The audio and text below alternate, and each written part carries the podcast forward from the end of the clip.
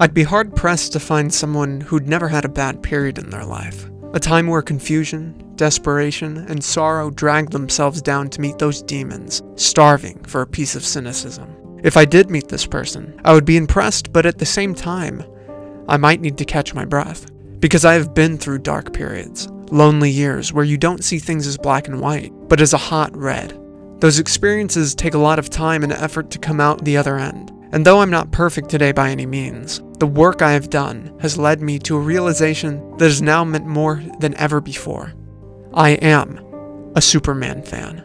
I had my Batman periods, my Spider-Man marathons, my Doctor Strange vacations, but it would always come back to the last son of Krypton. As I think back on it, he's been an inspiration throughout my upbringing. Looking for my first pair of glasses, I knew I wanted to be the only middle schooler resembling Clark Kent, brilliantly late for work at the Daily Planet. And when I'd hear the music from John Williams' Superman theme, I would go outside and look up, shooting my arms as if the momentum would actually launch me. Of course, growing up a comic book nerd, it's not unlikely that I would go to these characters for inspiration. Who else other than the man or woman strong enough to stand up against blatant wrongdoers would I aspire to? Yes, my mom, but she happens to be a Superman fan as well. In fact, Christopher Reeve was treated like a relative we'd invite over every other year, so I think I'm covered there.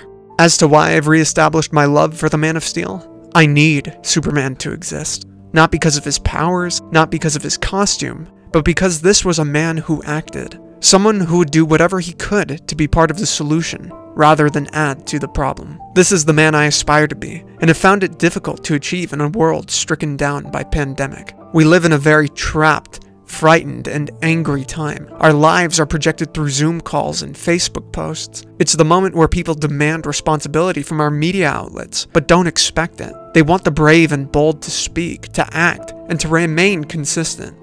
They need heroes. Thankfully, their faith has partly been rewarded. For heroes do exist. They just don white coats and work in hospitals rather than wear tights and fly. Unfortunately, our men and women in masks aren't the center of our conversation. Politics are louder, more so than ever before. An obnoxious, hideous system standing directly in the way of humanity and the road to empathy. A spotlight has been directed towards ignorance and the needless reduction of rationale.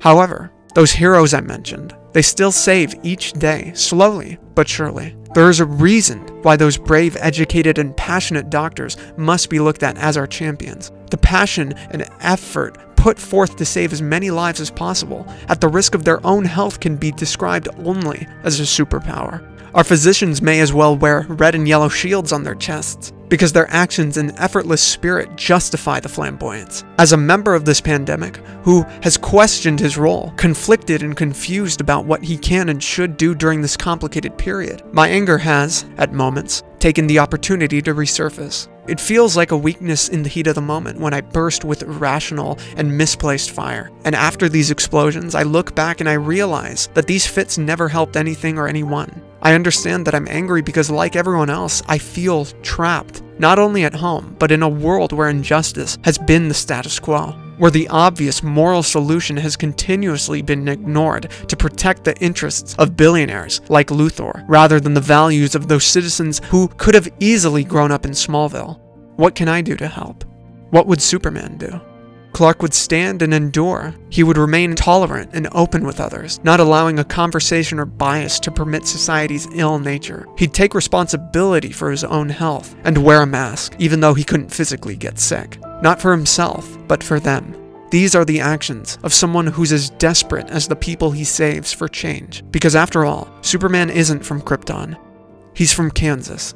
These are the ideals I fight every day to live by. Because yes, the world needs him, but at the same time, secretly, I believe Superman lives. I think he will live beyond us all. And even though our world may go through harrowing experiences, there will still be people demanding for the hero. What if that's the point? Why my moments of darkness aren't as significant as the work I've put in after them? Maybe that's why we need these moments. Maybe that's why we all stop and look up in the sky.